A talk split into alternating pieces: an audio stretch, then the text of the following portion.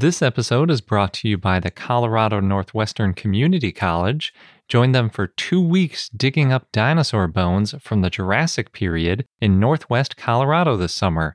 For details, go to cncc.edu slash dinodig. Across America, BP supports more than 275,000 jobs to keep energy flowing. Jobs like updating turbines at one of our Indiana wind farms and producing more oil and gas with fewer operational emissions in the Gulf of Mexico. It's and, not or.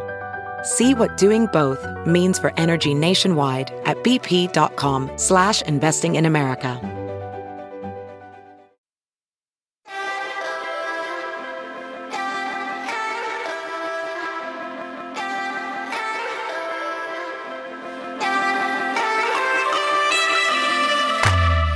Hello and welcome to I Know Dino. I'm Garrett. And I'm Sabrina. This week in the news, we have a new tyrannosaur named Suski tyrannus from New Mexico, a potentially new Cretaceous stegosaur, and a lot more. We also have an interview with Dr. Andrew McDonald from the Western Science Center, and we talk about some recent dinosaurs he named, including Dynamoterror and Invictarx. And we have dinosaur of the day, Chungkingosaurus. But before we get into that, we would like to thank some of our patrons. And this week we'd like to thank Chris, Nicholas, Trent Carbajal, Stefan, Nutmeg, Taya, Dashel Hammond, Stego Sophie, Lalin, Ayumi, Paul Acanthus, Lydia, Jackson Crawford, Sorian Brandy, and Mayu.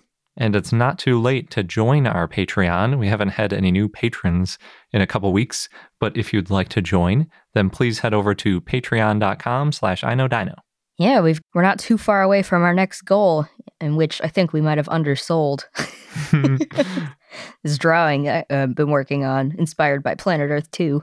It's going to be pretty awesome. Mm-hmm.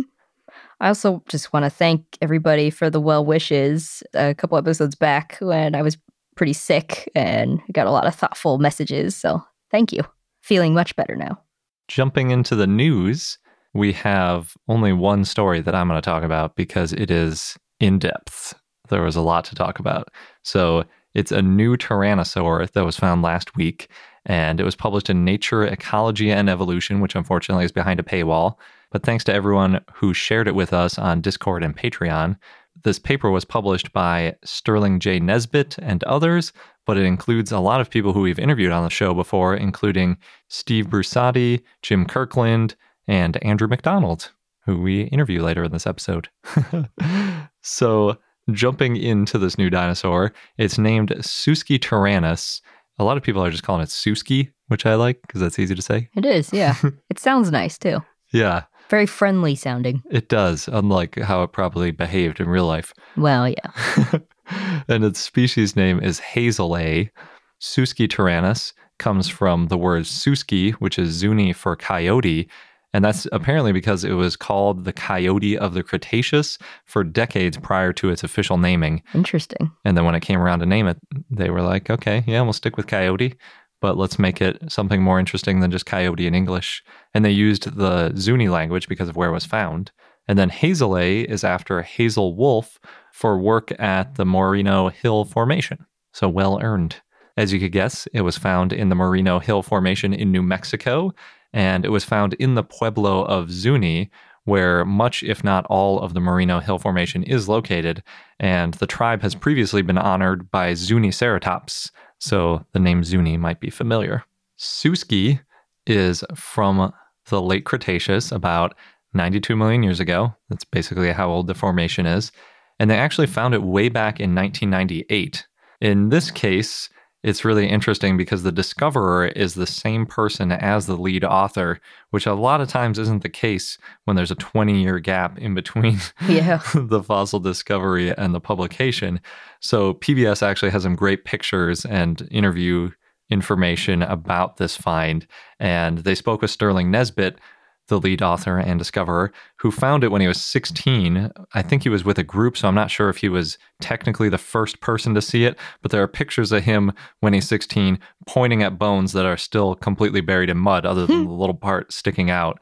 So he was definitely there at the very beginning. That's cool. It comes full circle. It does. And there's also one of the pictures was taken by Hazel Wolfe, who the species is named after. So they've clearly been involved ever since 1998.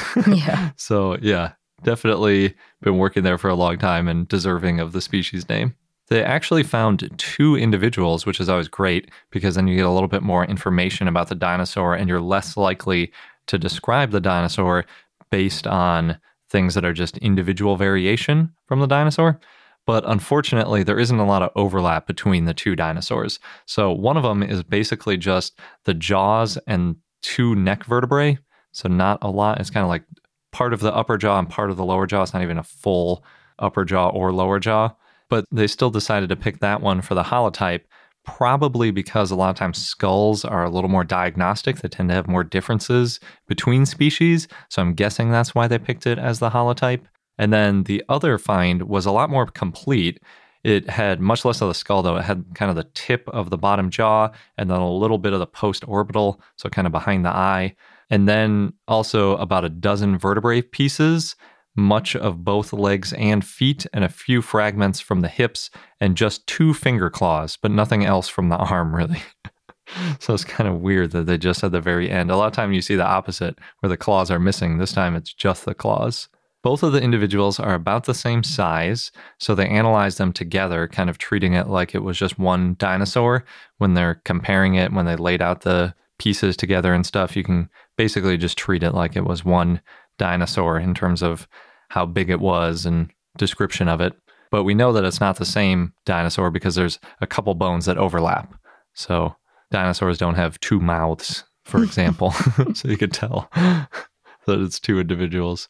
Yeah, they're weird, but they're not that weird. Yeah, unless this is a very interesting dinosaur.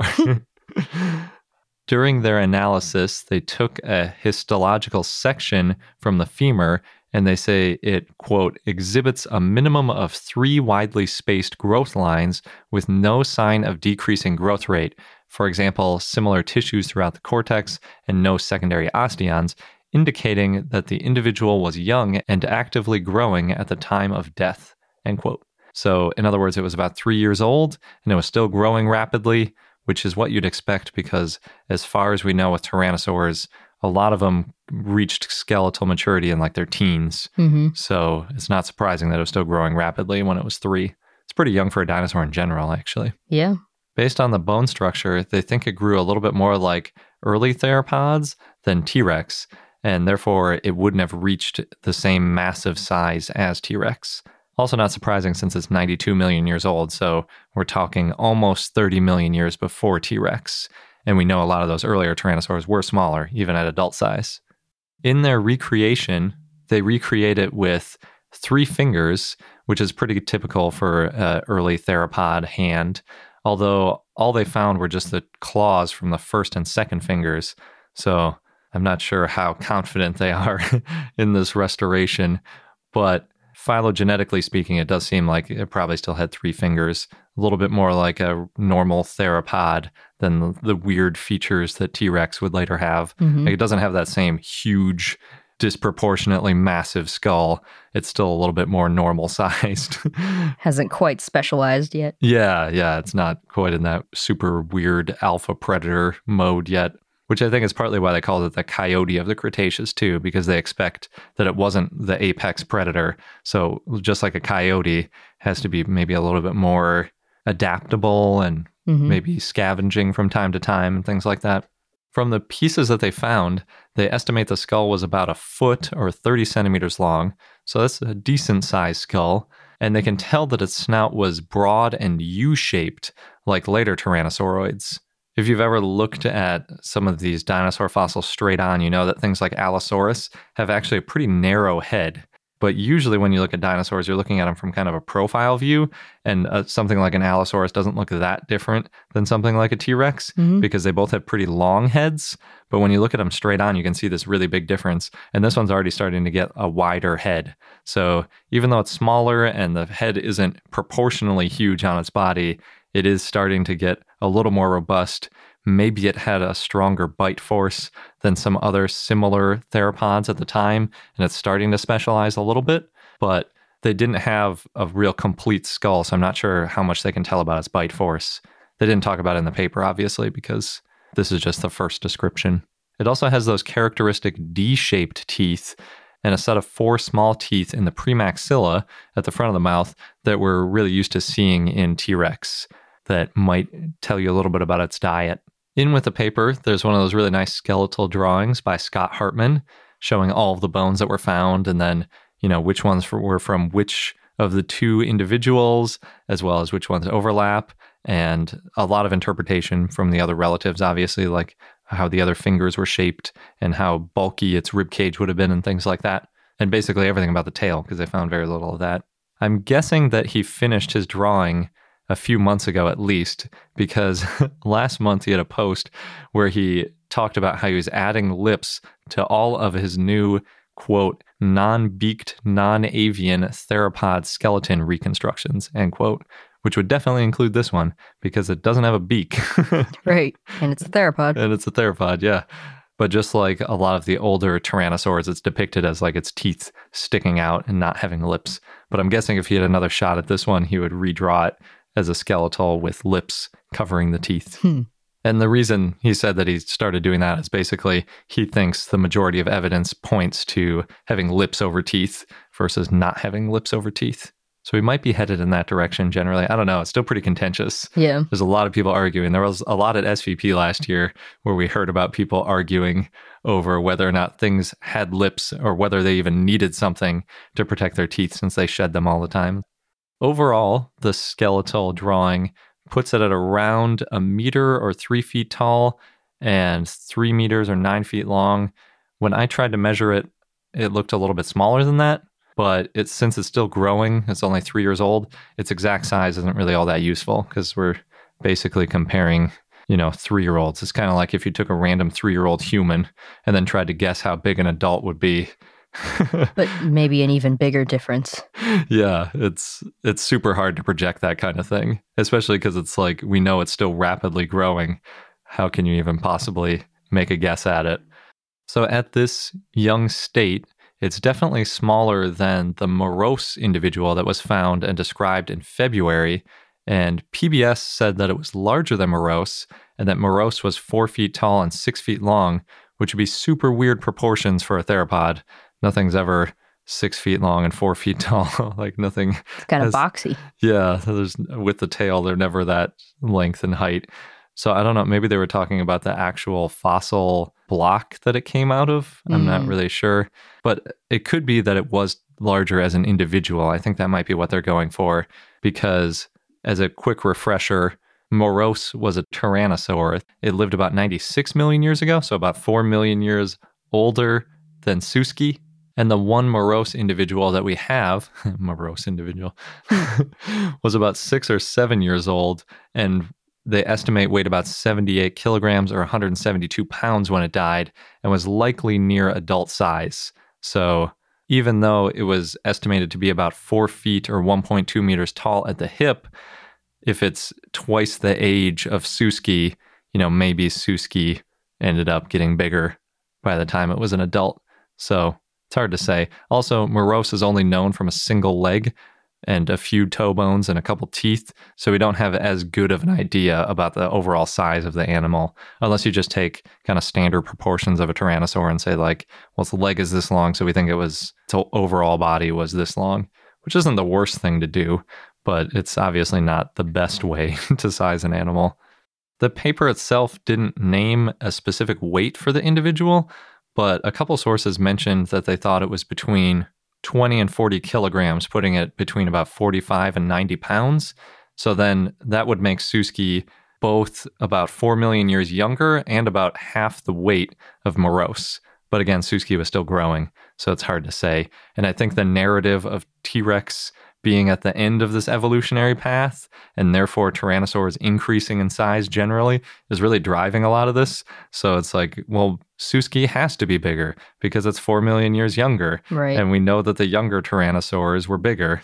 But unfortunately, evolution isn't that simple. It's very possible that, say, Moros was on the line that actually ended up being T Rex and Suski was on a side branch and was smaller Or even more likely is probably that neither of them were on the same branch that ended up being T Rex and they're just all cousins. So it's hard to say. It would be good to get a larger individual of Suski. Hopefully, they can find something. There's also an accompanying piece of paleo art that shows it approaching a fish kind of laying next to a drying pond. Hmm. and on our Discord, somebody asked, like, what's up with this fish? Because it is pretty obvious. It's like it's looking right at this fish. So I tried to find what's the deal with fish, and fish aren't mentioned anywhere in the paper. Maybe there's going to be another paper describing fish from the formation. I don't know. The discovery is over 20 years old, so that seemed kind of strange that it wouldn't have been mentioned anywhere. And I can't find reference to fish anywhere from this formation. So I could have missed it, but I, I searched pretty thoroughly and I couldn't find it anywhere. So I don't know. Maybe. I don't know why it's approaching a fish. They didn't find like gut contents or coprolite or anything that had fish scales or anything in it. I don't know. A mystery. Maybe you're right. Maybe there's going to be a later paper that talks more about the formation or something. Yeah. There's also Zuniceratops in there for obvious reasons. Hmm. So that makes perfect sense. So, which made you think, like, okay, there's a Zuniceratops and then there's a fish. So the fish must be from there too. But I don't know. My best guess was that since it was kind of in like a muddy spot, maybe they were guessing at the kind of environment it was in when it died. And maybe it was in kind of like a mudstone sort of thing. And therefore, near water. I don't know. Could be. There's there's a lot of fish around, and there always has been.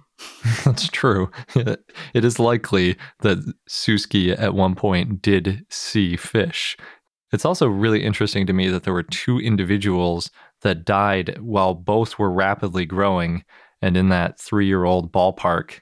It makes you wonder like, were they siblings? Hmm. Were they in like a group of juveniles that happened to stick together? But then we often think that Tyrannosaurs had some parental care, Mm-hmm. which would make me think siblings again.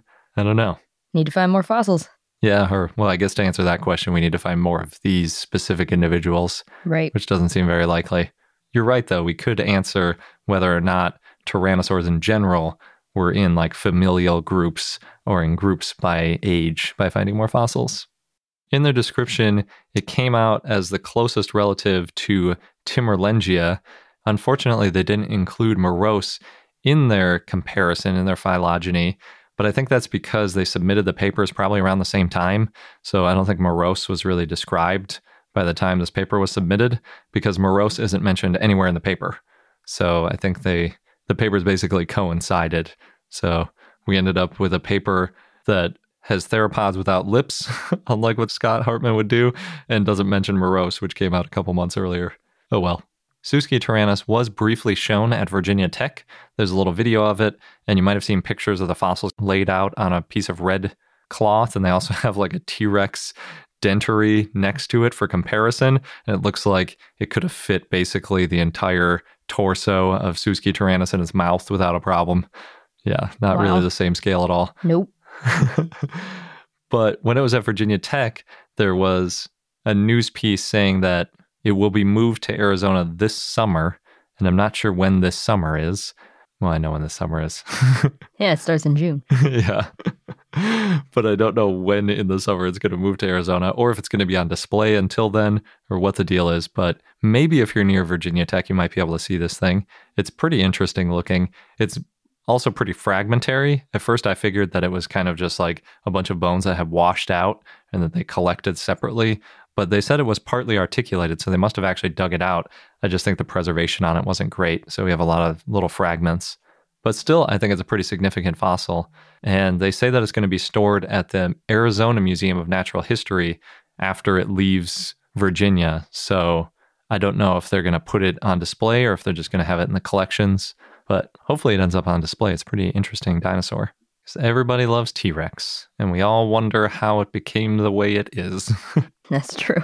oh, I should also mention they depicted it with feathers covering pretty much its whole body. Oh, interesting. Yeah, because it's kind of halfway in between Yutyrannus and T Rex. So I guess they're in the Tyrannosaurs mostly had feathers camp. They're kind of like smaller feathers, like a little more proto fuzzy than what we saw in Yutyrannus. So I don't know, maybe they're just hedging their bets, going halfway in between. Yeah, why not? There definitely wasn't good enough preservation to see anything about feathers, though, unfortunately. In other discovery news, in St. Petersburg, Russia, paleontologists have found some fossils of Cretaceous stegosaurs in Yakutia's Suntar region, which might belong to a new species. They're hoping to learn more, such as in addition to whether or not it's a new species, if they chewed and where they produced offspring. Should be really interesting. So hopefully we see those papers soon. Yeah. In Escondido, California, the Roynon Museum of Earth Sciences and Paleontology will be shutting down on June 29th. This museum opened four years ago. It was out of Keith Roynon's personal fossil collection that he's been collecting for the past 70 years. And he used to run an unofficial museum in his home. And then he got funding for an actual museum. But the problem is, this museum is basically run by Keith. He's been teaching classes, curating fossils, working as the museum working as the museum director, but now he's 81 years old, so he wants to retire, understandably. But there's no replacements for them. They also don't have enough volunteers and they don't have money to pay somebody. So there's museums that are interested in acquiring the collection, but it sounds like they want it to be an all or nothing deal. The museum, in the meantime, they've paid their rent until the end of July, and I think that's why it's not going to shut down until the end of June. Oh, gotcha. They might be getting caught up in the crazy real estate price increases in California too. If they had like a four year lease Oh, yeah, that's ending or four or five year lease. Could be. But it sounds like they also just needed more help, more Yeah. people. Yeah, that's true. It's unfortunate. Escondido's pretty close to San Diego. I lived pretty near Escondido for a while. Kind of surprised I can't find anybody. I think it's a matter of not having money. Oh, yeah. Can't find anybody for free. Yeah. that's true. Does make it more difficult. Yeah. In some happier news, in Ogden, Utah, Ogden's George S. Eccles Dinosaur Park has some new models, including a Utah Raptor.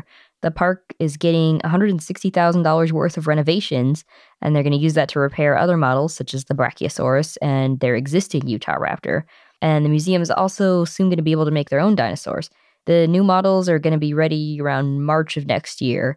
And the new Utah Raptor, which is, of course, the state dinosaur of Utah, will reflect the most recent findings and then be next to their old Utah Raptors so you can see how the thinking and the science has changed. Oh, cool. Yeah.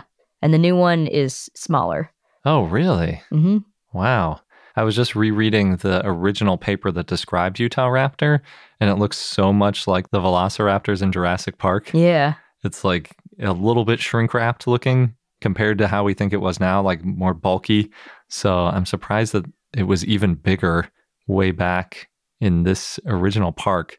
I wonder if it's partly just that they're making it more accurate or something because there's always the temptation to make sculptures big. Yeah.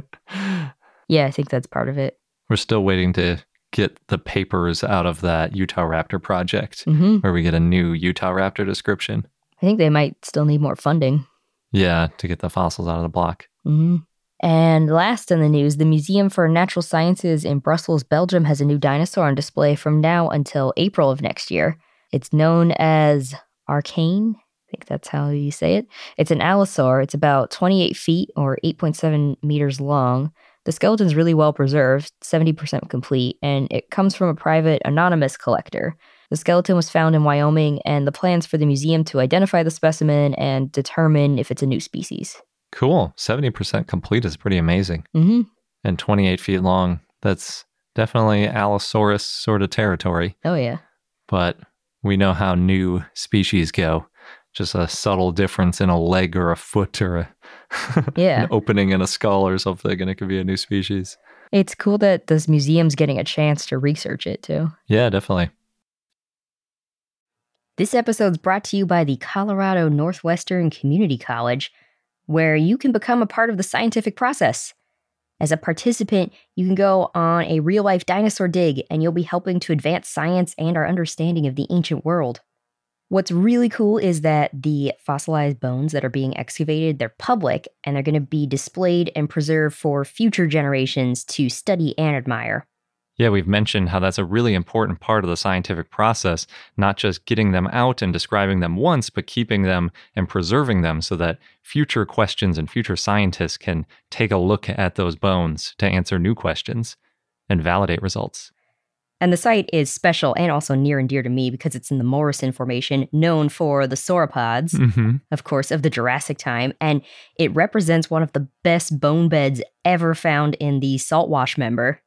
Yeah, the current interpretation is that the site was the result of a brachiosaurus sort of jamming up a river and then other carcasses piling up behind it. Oh no. and that's how we got a bunch of different types of dinosaurs all fossilizing together. So, oh no, but also, yay. Good for us as scientists. hmm And dinosaur enthusiasts. yes.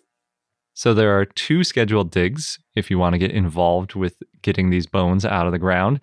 You can go from July 6th to July 20th or from July 22nd to August 5th. Head over to cncc.edu slash dinodig. You'll get all of the details. Just make sure that you register online by May 31st. And again, that is cncc.edu slash dinodig, D I N O D I G. Hey, it's Kaley Cuoco for Priceline. Ready to go to your happy place for a happy price? Well, why didn't you say so? Just download the Priceline app right now and save up to 60% on hotels. So, whether it's Cousin Kevin's Kazoo concert in Kansas City, go Kevin, or Becky's Bachelorette Bash in Bermuda, you never have to miss a trip ever again. So, download the Priceline app today. Your savings are waiting. Go to your happy place for a happy price. Go to your happy price, Priceline. And now on to our interview with Andrew. So, we're here with Dr. Andrew McDonald, who's the curator and an educator at the Western Science Center in Hemet, California. And his research focuses on the evolution of dinosaurs in North America during the Cretaceous, and he regularly does field work in New Mexico. Since becoming curator, he's already named two new dinosaurs Dynamoterror and Invictarx. Thanks for being with us today. Yeah, you're welcome. So before we get into your new discoveries, because I know once we go down that rabbit hole, we won't be going back into the past as much. But I wanted to ask It's you. It's all about the past, Garrett. yeah, that's true. what was the first dinosaur that you named? So that goes back to uh, 2010. Uh, dinosaur, another dinosaur from New Mexico, actually, but from a different area, uh, somewhat older rock formation called the Moreno Hill Formation. And it was found in 1996 by my colleague Doug Wolfe, now the director of the Zuni Dinosaur Institute for Geosciences uh, Oh, yeah. in Springer, in Arizona. So he found this animal in 1996. It's uh, an early hadrosaur, uh, one of the early duck-billed dinosaurs. Doug allowed me to work on it for my undergraduate thesis during college when I was at University of Nebraska. And in 2010, we published it as a, a new species, uh, which we named Jeyawati. Jeyawati is uh, a couple of uh, Zuni words, which mean grinding mouth, uh, in reference to the, the chewing ability that, that hadrosaurs evolved. Cool. Yeah, I'm Yeah. glad I didn't try to say it because it starts with a J and I would have not said starts- hey. Yeah, awesome. That's quite the uh, undergraduate work to be working on. Well, it was um, it was it was an excellent opportunity uh, that Doug gave me there. I was at the University of Nebraska, which has an excellent uh, fossil collection, very extensive, but it's mostly uh, Cenozoic mammals, which are fascinating in their own way. Um, but being a dinosaur guy, I wanted to dive into those. So Doug let me take on this project. It's not a an extensive amount of material. It's, it's one individual, one partial skeleton, uh, some skull bones, and a few vertebrae. But the skull bones are distinctive, showing that it was a, a new species. And it's from a time uh, around 90 million years ago that's very poorly known in North America for dinosaurs. Jeyawati is part of the same fauna that includes Zuniceratops, the early horned dinosaur, uh, and Nothronychus, the first therizinosaur ever found in North America. So it's part of a really interesting little fauna there. Um, really, the only fauna dating back to about 90 million years ago from North America. Awesome. Is that so? How did you get connected? Because the Zuni and like New Mexico, that's obviously a ways from where you were studying. How did that Yes. link happen? Well, I've known since eighth grade that I wanted to go into paleontology professionally. I, I've always loved dinosaurs, but as far as deciding to make it my career, that really came about in, in eighth grade uh, because of the TV show Walking with Dinosaurs. uh, so I, I knew I wanted to dive into research and start looking at uh, learning all about the anatomy and the geology. And one thing that I didn't know about was field work. I had never done field work before. And I thought it would be a good idea to get some experience with that before I delved too deeply into paleontology to find out whether I enjoyed it. And so uh, I met Doug Wolfe while I was on vacation in Phoenix in 2002. And then the year after that, I went out with him uh, when he and his crew was still digging in the Zuniceratops bone bed in the Moreno Hill Formation. And uh, that was my first taste of field work. I was a junior in high school at the time, and I loved it immediately. So that's how I that's how I met Doug, and he and I have been working together in New Mexico ever since. So for about uh, 16 years now, starting with our first project together, our first real collaboration was was Jeyawati, and uh, and we've just kind of gone on from there. Awesome. Yeah. Yes, that kind of shows it's never too early to start. Indeed. Great. And then I also your Twitter handle is Hippodraco. So I'm yes. assuming that's one of your favorite discoveries. So uh, Jeyawati was my undergrad thesis, and Jeyawati was a, a great opportunity in and of itself, but also it led me to working on the the early duckbill dinosaurs, the the ancestors of the hadrosaurs, uh, what we call the basal iguanodonts. Uh, so this would be things like like iguanodon itself uh, from the early Cretaceous, and some late Cretaceous things like Jeyawati. So for my dissertation, when I start uh, when I started grad school, I decided to look at the evolution of the iguanodons as a whole uh, across the whole world. So I traveled around a bunch of different museums here in in the states, uh, also uh, several institutions in Europe, especially Britain, uh, looking at all their iguanodon material. And uh, that, was, that was a really great opportunity to learn a lot about these animals and just see a, a huge number of fossils and visit a lot of different museums. So, one of the central parts of my dissertation was these new iguanodonts that Jim Kirkland and his crew had been finding in Utah in the early Cretaceous Cedar Mountain Formation. Hmm.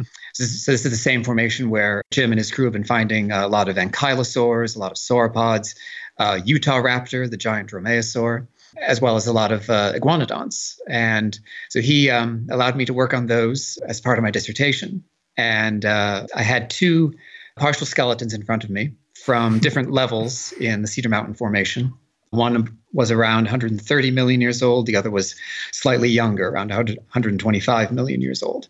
And they both represent new species. One that we named uh, Iguanacolossus, uh, it's a very large animal, as the name suggests, and the other we named Hippodraco. And uh, I came up with both of those names, and I like all the names I come up with, but uh, Hippodraco is one of my favorites. I rather like that one. so, what does Hippodraco mean?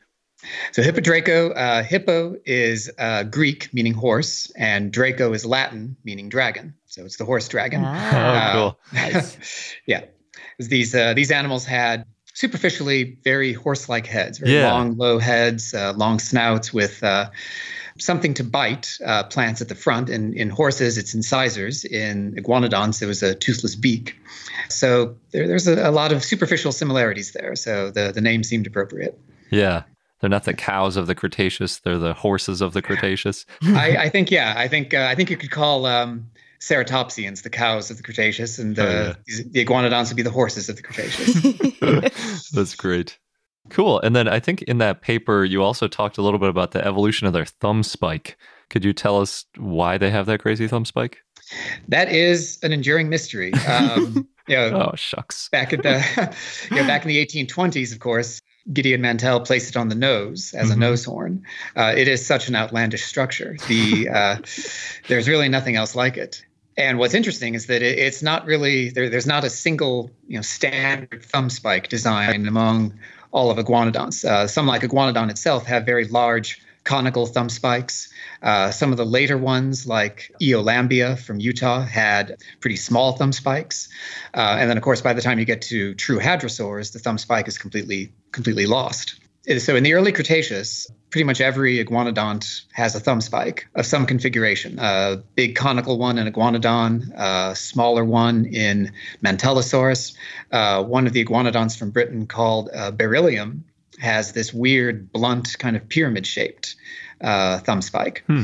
So yeah, there's clearly something some function or multiple functions to this structure because it persisted in iguanodonts for many millions of years, uh, all throughout the early Cretaceous. And so, as to why they had it, it's difficult to say. Uh, maybe it was defense. Maybe it was fighting amongst themselves. Maybe it had something to do with their feeding behavior. Maybe it was all of the above. Uh, maybe none of those. Uh, it is a really peculiar structure. If it was using it for feeding, would that be like the whole termite nest sort of thing? Maybe or maybe just uh, ripping down branches maybe stripping stripping tree bark mm. uh, uprooting mm. trees because they the forelimbs of iguanodonts especially like iguanodon itself were actually very powerful they, they probably walked on all fours so these the, their front legs were pretty well muscled in the case of iguanodon and some other of the european animals the uh, forelimbs are quite large and the hands are quite large with very large thumb spikes so uh, there's clearly a lot of power behind the, the, the thumb spikes um, for whatever they were using it for. Um, yeah, so maybe maybe pulling down trees, maybe fighting off theropods, maybe fighting amongst themselves. Yeah, it's, interesting. It's a weird thing. Yeah. Yeah. Cool. And then you mentioned Eolambia. Did you also name that one? No, that was actually named by uh, Jim Kirkland back in 1998. Oh, uh, okay. you just yeah. wrote about it a little bit. Right. Uh, Jim and I did, uh, along with some of our other colleagues, uh, the full anatomical description of Eolambia. That paper came out in 2012. And in the 14 years between that paper and when Jim named it, uh, a lot of additional material was found oh, nice. in, in Utah. Yeah. Including two juvenile bone beds with nearly every part of the skeleton represented. So Eolambia is actually uh, a very well known dinosaur now. Um, and actually, in 2017, uh, some colleagues and I described another specimen, uh, an, an, adult specimen that's that was dug up by the Field Museum, that includes the the first really good adult uh, pelvis, pelvic bones of mm. Eolambia. So, so it's actually a very well known dinosaur, um, and by far the most abundant dinosaur in Utah at that time. This would be about uh, 90, 97 million years ago. Oh, cool. Yeah, I love those papers that get a little bit less news press generally because they're not like a new dinosaur. But a lot of times to read, they're more interesting than the new discoveries because new discoveries are a lot of scientific statements about like well this bone has this slight difference than these other bones and therefore we think it's a unique species. But when you get into like we have a large sample set now we can start to actually think about maybe where its muscles went how it might have behaved even how it grew up. Those are those are always great. Right. It's uh, you know doing an anatom- anatomical description is really the the first step for figuring out any dinosaur or any prehistoric animal uh, of any kind. Mm-hmm. Uh, just figuring, just documenting that anatomy, because then that allows uh, all sorts of uh, specialists to to have a look at it. So someone who wants to look at brain anatomy can pull up the description of, of the skull. Someone who wants to look at uh, muscle function can pull up description of the limb bones. Someone who wants to look at how flexible the the spinal column was can pull up descriptions of the vertebrae. So once you document the anatomy, that opens up all the other doors for looking at all other aspects of the animal. Yeah. Mm-hmm. Awesome. So I guess we can switch over to the Western Science Center. well, and the two recent dinosaurs that you, you've described and named. Oh yeah, of course. Yeah. So can you tell us a little bit about like, how did you find these two? Sure. So uh, these are both from the Menifee Formation in the San Juan Basin of New Mexico. Uh, this would be around 80 million years old. So it's another poorly known slice of time in North America for dinosaurs. There aren't many species named from around 80 million years ago. We found these specimens in 2011 and 2012, found by us, uh, me and Doug Wolfe, along with uh, a lot of uh, volunteers who've been working with us for a long time. So collecting these fossils was really uh, an excellent example of how important volunteers are to paleontology because it was it was me and Doug, but pretty much the rest of the crew consisted of volunteers. Everyone from from students to uh, retired people uh, wow. just wanted the experience. So we found three specimens of our new armored dinosaur Invictarx, all isolated from each other at three separate spots, uh, all fairly fragmentary, uh, mostly consisting of the osteoderms, the bony armor plates that cover the, the back of the animal. And then Dynamoterror uh, came from the same area, and that's a, single skeleton, also very fragmentary. Uh, the skeleton had evidently been on the surface for a very long time before we found it. Uh, there were big chunks that had clearly once been pieces of large limb bones like the, the femur, the tibia, but they were completely blown apart into shards uh, just by, by weathering on, on the surface. Fortunately, though, some of the other bones, the smaller bones, were pretty intact, uh, especially, most importantly, the two frontal bones from the top of the skull. Mm-hmm. And those two bones that have all the features that signify Dynamoterror as a, a whole new species of tyrannosaur. Cool. For the Invictarx, there's a a line in the paper that says the name refers to the blustery conditions where the specimen was discovered. What yeah, what was it like? yeah, so the, the full name of Invictarx is Invictarx zephyri. Uh, the species name is zephyri, uh, which refers to uh, Zephyrus, the western wind, the Latin name. And uh, so, yeah, when we found Invictarx, the very first specimen we discovered uh, was actually the first dinosaur skeleton of any kind we found when we started working in the Menifee back in 2011.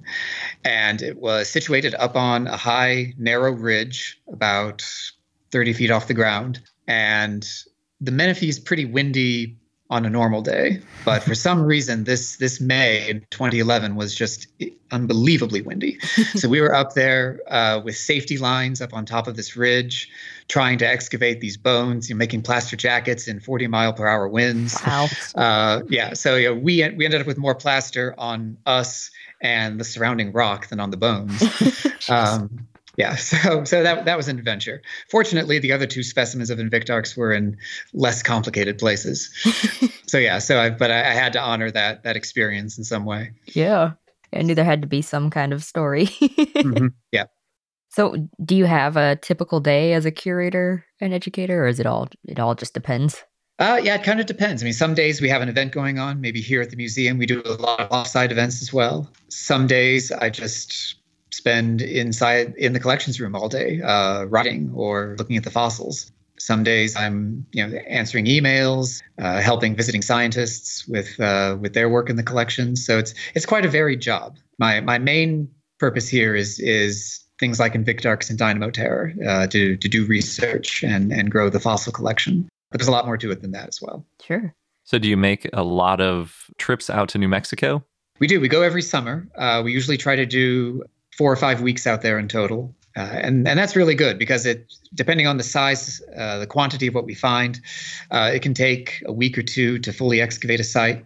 We got a bit lucky with Invictarx and Dynamoterror in that nature had done pretty much all the work for us. Hmm. All the bones were exposed at the surface. There was very little actual heavy digging to do. Recent years, though, we've started finding some more uh, substantial quarries where we actually have to dig a, a bigger hole to fully excavate and that's good because then the, the bone is in much better condition. Uh, there are a lot more details preserved, and a lot more of the animal can be recovered. So we usually do about four or five weeks out there, a mix of digging and prospecting. We're always searching for new sites. It's a very rich area, mm-hmm. very intricate area. Uh, the Badlands are very complex, carved out by by water, by water flow. Even though it's not that in terms of area, it's not that big a, a region, but uh, but our field areas consists of all these badlands. And so it really takes a long time to fully prospect an area. It's a lot of walking up and down and uh, going up on top of ridges and down into little canyons and uh, twisting around uh, hoodoos. So it's a very complex environment and it's full of fossils. Did you say hoodoos? Hoodoos, yeah. These are. It's um, like a, a, little a little hill or even a spire of rock uh, oh. carved out by, by water or by by wind action. A lot of times, uh, the Badlands form these nice kind of rolling hills with uh, with with rock exposed. Um, but sometimes the rock forms these tall spires. It could be a, a spire of mudstone capped by a piece of resistant sandstone. Hmm. So it's uh, it's it's really pretty. It's it's a lot like the area around uh, Dinosaur Provincial Park up in Alberta. Mm. Bare rock, very complex, intricate uh, topography. Awesome. Cool. And then is there a reason why you go for four to five weeks? Is that because it takes the other 47 weeks of the year to kind of prepare it, or is there some other limitation? Well, um, mostly we're limited by the place itself and, and our own endurance. we're up at about 6,000 feet. Um, there's no shade anywhere. The, the only trees around are petrified Cretaceous ones. Hmm.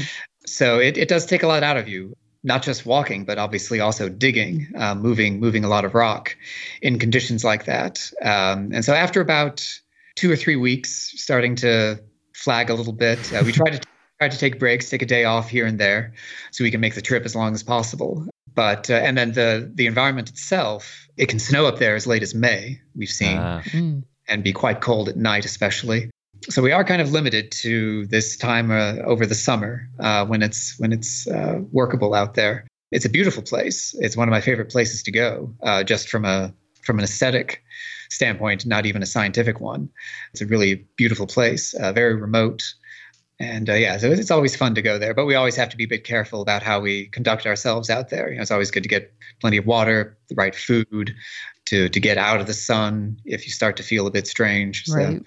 So what's it like being in that remote of a place for like a month? Do you do you go into some town periodically or do you stay just like out in the sticks? There's uh, there's some towns nearby, so we're able to go up and uh, you know make phone calls and, and get internet service, uh, and most importantly, get fresh supplies. Um, Mhm. Take a shower. Take a shower, yeah. Um, go out to dinner, yeah.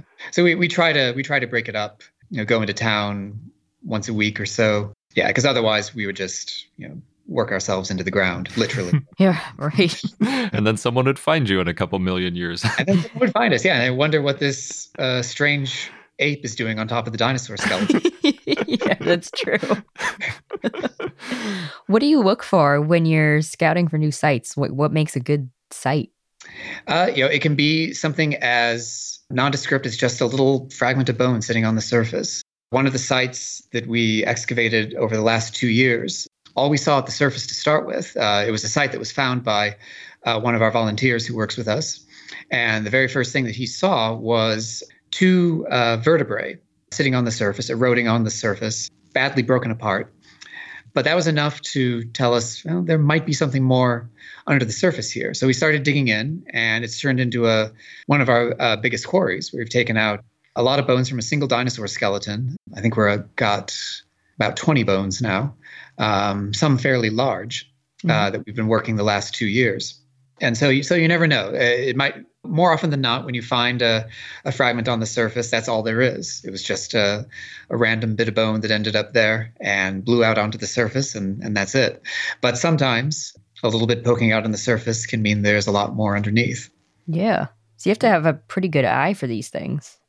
You do. Um, the bone out in this area some is oftentimes very difficult to see. It breaks apart immediately when it reaches the surface uh, because of uh, freeze thaw, because of the wind, water. So it's a really harsh environment for the fossils once they reach the surface. The sun hits them, and it's it's really uh, it's it's you have to find something at the right time. If you're in a spot too early, there could be something six inches under you, but you never know it. Hmm. Um, and if you find something too late, uh, it's completely blown apart uh, into into fragments. So really, it is a, a lot of luck. It's a, it's a lot of work uh, to know that you're looking in the right place, um, and then actually to do the walking. But at its core, there's a great deal of luck as well. Yeah. So does that mean, you know, sometimes you get to a site too early, maybe the next season you when you're looking, you do you always recheck the sites you'd already looked at? We do, yeah, we do. We we do make a point of uh, crossing the same ground uh, year after year, keeping an eye on sites, uh, even if it's a site that we think is is completely finished. We'll go back year after year to make sure of that, to make sure there's nothing new eroding out. Yeah, so it is something that kind of adds to the the list of the to-do list out there. It's not it's not just it's not just walking around and finding new sites and digging up new sites. It's also monitoring the old sites to make sure that that there's nothing new on the surface. yeah. How Yeah. large is this area that you cover when you're investigating? So it's it's not a huge area. It's just a couple of square miles. We're we're fortunate in this area that it does form these really well exposed badlands. Uh, gives us a lot of area to search, but it's so rich in fossils and uh, such a diversity of fossils that uh, we'll be working in this area for uh, decades to come. Awesome. So, is there anything else that you have upcoming that you'd like to share? Well, we'll be. Um, we always have new research coming out of here on the dinosaurs or uh, some of our Pleistocene material. So, I'd say keep watching the news. We'll have a lot of stuff coming out uh, over the next year or so. The museum's Twitter account and its Instagram and Facebook accounts as well would be good places to look. Are those all Western Science Center? They are, yeah. I think uh, West Western Center or Western Science Center, some combination of, of of our name. Yeah. Great. Wonderful. Well, thanks so much for taking the time to talk with us today. Yeah, you're welcome. It's my pleasure. Thanks again, Andrew. We had a really great time, and we'll have to have you come on the show again for your next dinosaur you discover. CarMax is putting peace of mind back in car shopping by putting you in the driver's seat to find a ride that's right for you. Because at CarMax, we believe you shouldn't just settle for a car, you should love your car. That's why every car we sell is CarMax certified quality so you can be sure with upfront pricing that's the same for every customer. So don't settle. Find love at first drive and start shopping now at CarMax.com. CarMax, the way car buying should be. As you write your life story, you're far from finished. Are you looking to close the book on your job? Maybe turn a page in your career? Be continued at the Georgetown University School of Continuing Studies. Our professional master's degrees and certificates are designed to meet you where you are and take you where you want to go. At Georgetown SCS, the learning never stops, and neither do you. Write your next chapter. Be continued at scs.georgetown.edu slash podcast. And now onto our dinosaur of the day, Chungkingosaurus, which was a request from Marcos, so thanks. It was a stegosaur that lived in the late Jurassic in what is now China in the upper Shaximiao Formation. It was an herbivore, and the holotype is one of the smallest adult stegosaurs, is about 13 feet or 4 meters long. Oh, it's just so tiny. yeah. Other specimens were larger. They're estimated to be 16.4 feet or about 5 meters long. Chungkingosaurus probably looked similar to Tuojiangosaurus. They were found in the same formation, though smaller and with a high, narrow skull. Chungkingosaurus probably had two rows of plates and spikes on its back that were possibly arranged in pairs. A model of Chungkingosaurus at the Chongqing Municipal Museum has 14 pairs of plates, two pairs of tail spikes, and the plates in the middle look like thick spikes, which is similar to Tuojiangosaurus. Only one specimen has been found with a thagomizer, those tail spikes, and there were two pairs and they were vertical and stout. So there may have been a third pair, but it was lost during excavation. Hmm. The fossils of Chungkingosaurus were found in 1977, and it was described in 1983 by Dong Zhiming and others. The type species is Chungkingosaurus jiangbeiensis, and the genus name means Chungking lizard. It was named for where the fossils were found, the species name in the Jiangbei district of Chongqing Municipality. Four specimens have been found. Zhiming and others described all four, but named the three additional specimens as specimen one, two, and three because there are distinctions between each of them, but they're too fragmentary in nature.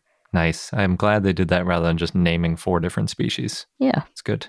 In 2014, Roman Ulansky named two of the species as new species, Chungkingosaurus giganticus and Chungkingosaurus magnus, but then later Peter Galton and Kenneth Carpenter said that they were nomina dubia and referred them both to Chungkingosaurus jiangbeiensis. Gregory Paul suggested in 2010 that the third specimen was actually a juvenile of Tuojiangosaurus. Chungkingosaurus was part of Huayangosauridae, which is a group of basal stegosaurs. They may have been prey for theropods such as Yangchuanosaurus. And other dinosaurs that lived in the same time and place as Chungkingosaurus included Tuojiangosaurus and sauropods like Mamenchisaurus. And our fun fact of the day is that a typical theropod is about three times as long as it is tall when it's kind of in the typical walking, running posture. The reason I point that out is because when I heard about how Moros was quoted as four feet tall and six feet long, I was like, wait, those proportions seem wrong, but I don't know what the rule of thumb proportions should be. So if something's about four feet tall, that means it should be about 12 feet long in just kind of a general estimation.